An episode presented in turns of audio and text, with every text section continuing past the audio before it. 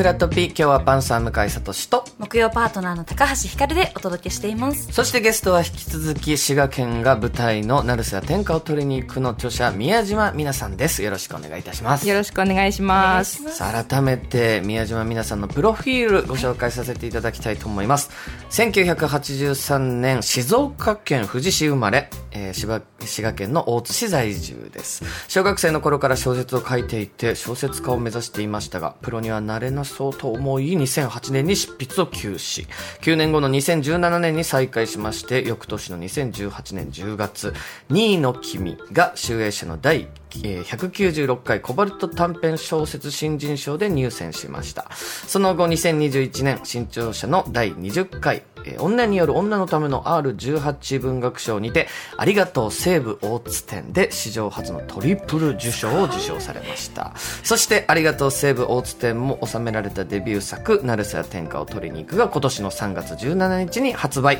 成瀬が暮らす大津をはじめ滋賀県全域で爆発的な売れ行きとなり、完売店が続出する異例の売り上げとなっています。ということですが、はい、まあこのプロフィールでも気になる点たくさんありますが、まずこの静岡で生まれて、はい、滋賀に今、まあね、住んでらっしゃるっていうのはどういったい。きさつだったんですか、は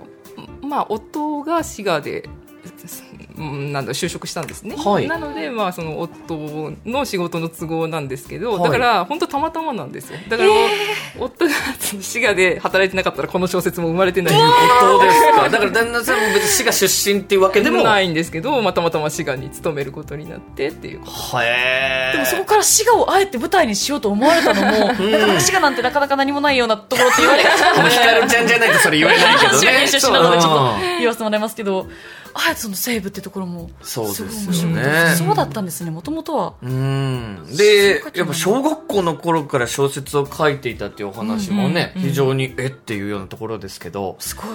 これはもうお好きだったんですか？書くのが。まあでもそうですね。作文を書いてそれを褒められて、はい、でお話を書いてみてはどうですか？って先生に言われて、はい、それで書くようになりました。一番最初に書いた物語とかって自己自分で覚えてらっしゃるでもあんま覚えてないですね。でも結構恋愛小説とか。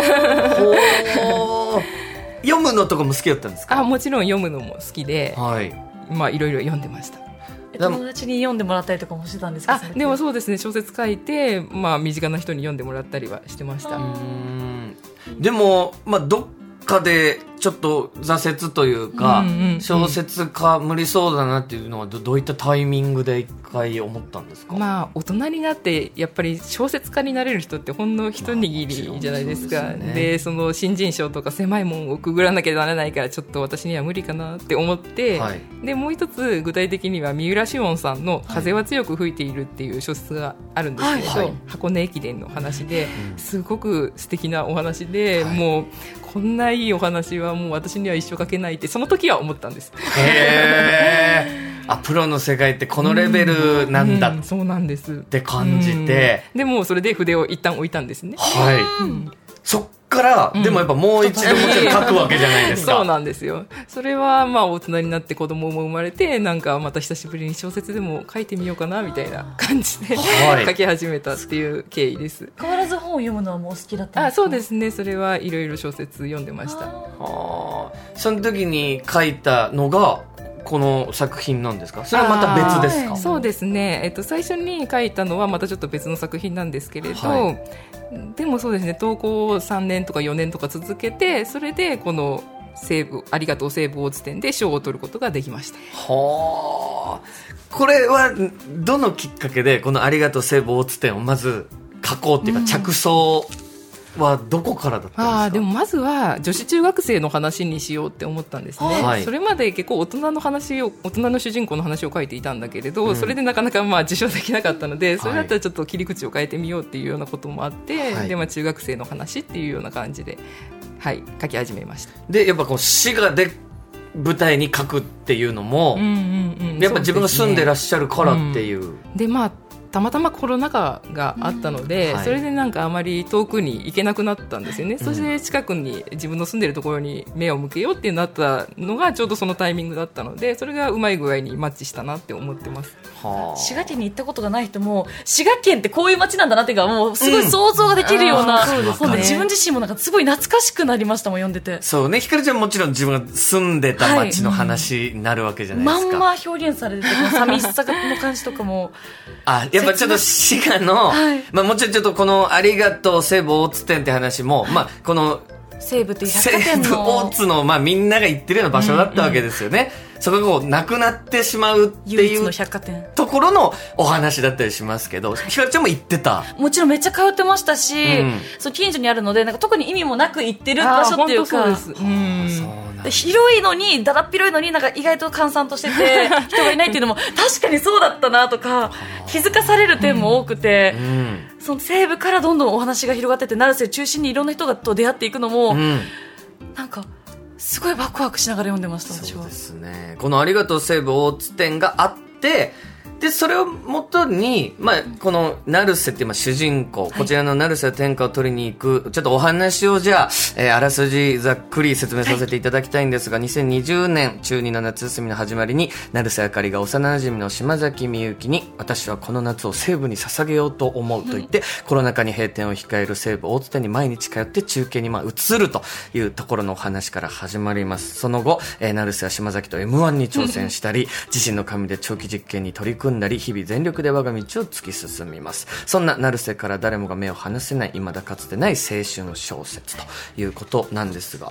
この短編から、いろんなお話をまた、こう、成瀬を中心に書いていったっていう感じ。あそうなんですそうなんです。その私の取った賞はあの短編の賞だったので、はい。まずありがとう賞西武大津店で受賞したんですけれどそれだけでは本にならないんですね短すぎて、はい。なのでその続きを書きましょうって言われて、それでそれ5編足して、ん。それでこの一冊「成瀬は天下を取りに行く」にまとめたっていうような形です。成瀬を中心とした本じゃなくて成瀬の周りを囲む人たちの話にしようと思ったのは何でだったんですか？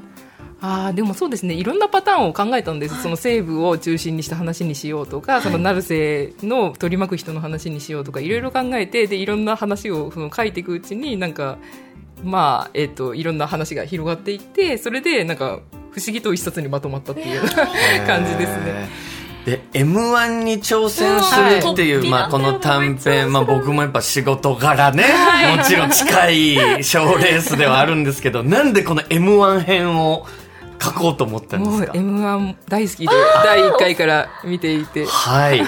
お笑いがお好きなんですね。向井さんも出られたことあるあります。一応、はい、パンサーで出たこともありますけど、やっぱ僕らどっちかというとコントの方なので、全然 M1 では結果残せてはないですけど、本の中でもバチバチ書き合いがうん。漫才が書いてあるので確かにこの劇中の漫才って結構まあいろんなお笑いを描く漫画でもありますけど、これなかなか難しいところだと思うんですけど、成長していく過程とかも描かれてて これいかがでした？書いてて。でも高校生が考えるような漫才だから下手でもいいやと思って書いた。んですだからそんな私が考えるやつでも、まあ、その素人の漫才になるんじゃないかって書いたら意外と好評でみんな面白く面白いってくださるので、うん。だから本当に良かったなと思いました、まあ、まさに滋賀ネタみたいなね、滋賀のあるあるだったりとかっていうのがふんだんに入ったね、そうボケとツッコミがとかもそういうなんかあの話をして話し合ってるとことかもそのたわいもないこの日常がすごく面白くて、はうん。そうですよね。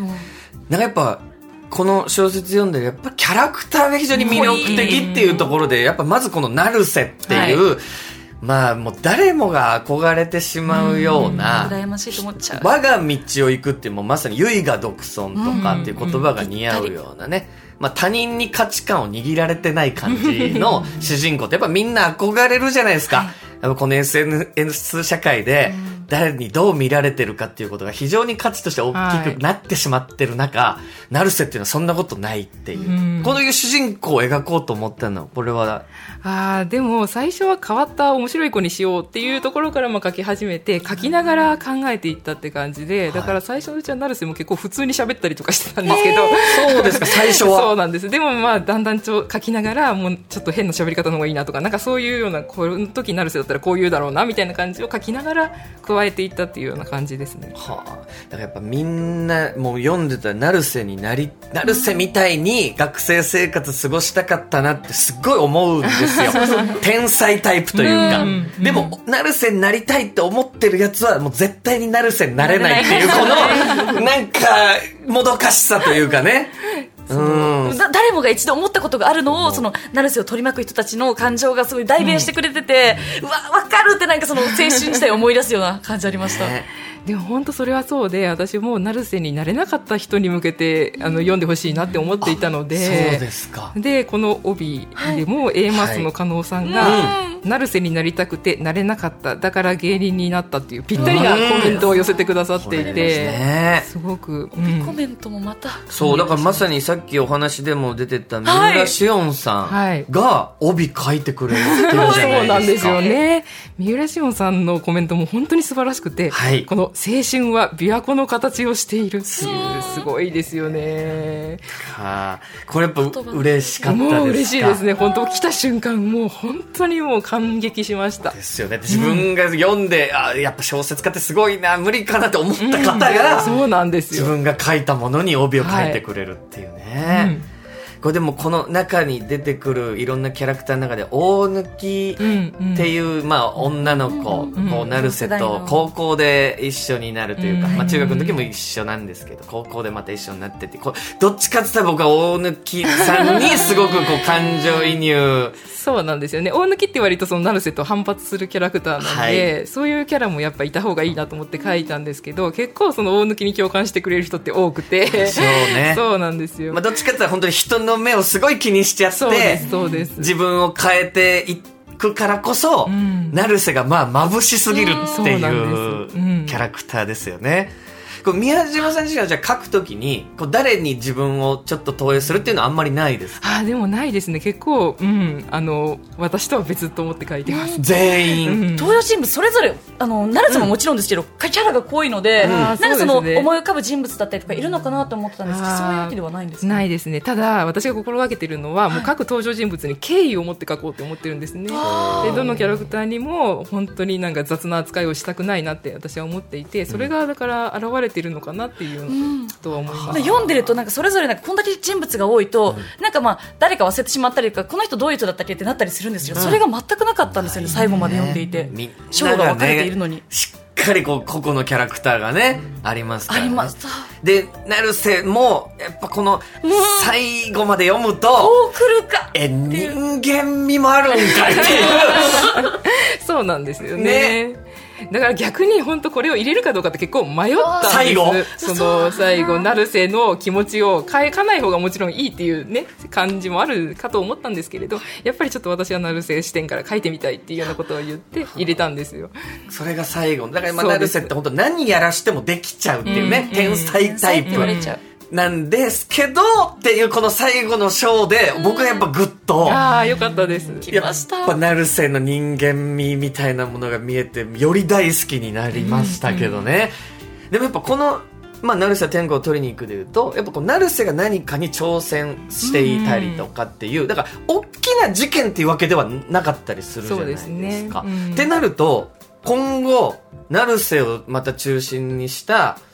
こう作品だったりとかっていうのはもうもちろん第2弾第3弾書けそうって思うんですけど、老後の話もしてそんなことは考えてたあ、りするんですか？そうですね。続編は出る予定がありまたそうですか、はい。ー見たい。成瀬氏を見たいもっとね。まあこの小説はまあ高校卒業までとかす。そうです。高校3年生で終わってるので、次はいは大学生編とか予定はしてます。うわ面白そう見届けたいですよね見たいめっちゃ見たい恋愛みたいなところもそうですね若干この小説の中にはもちろんねそうですね。ちらっと会話見えて、うんうんですけどまあそんなことだったりとかも経験していくでしょうしね成瀬は今後ね成瀬が就職した頃のどういう風になるのか周りの関係値とかめっちゃ見たいですもん、見たいね。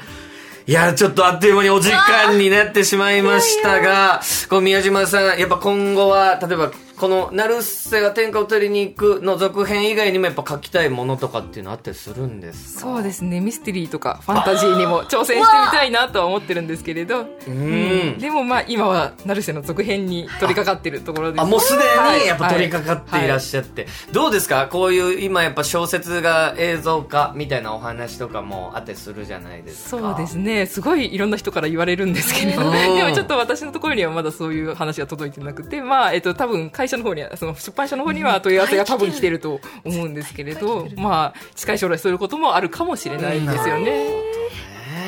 いや、これは楽しみです。ぜひちょっと一度ね、読んでいた。手に取って読んでいただきたいと思います。改めて、宮島皆さんのデビュー作、成瀬は天下を取りに行くは、新潮社から税込み1705円で発売中です。いや、今日はね、本当滋賀の方から わざわざお越しいただいて、どこの後、何かこう、東京ちょっと満喫するみたいなことってあるんですか？はい、いや、出版社に戻って、サイン本を作る。出た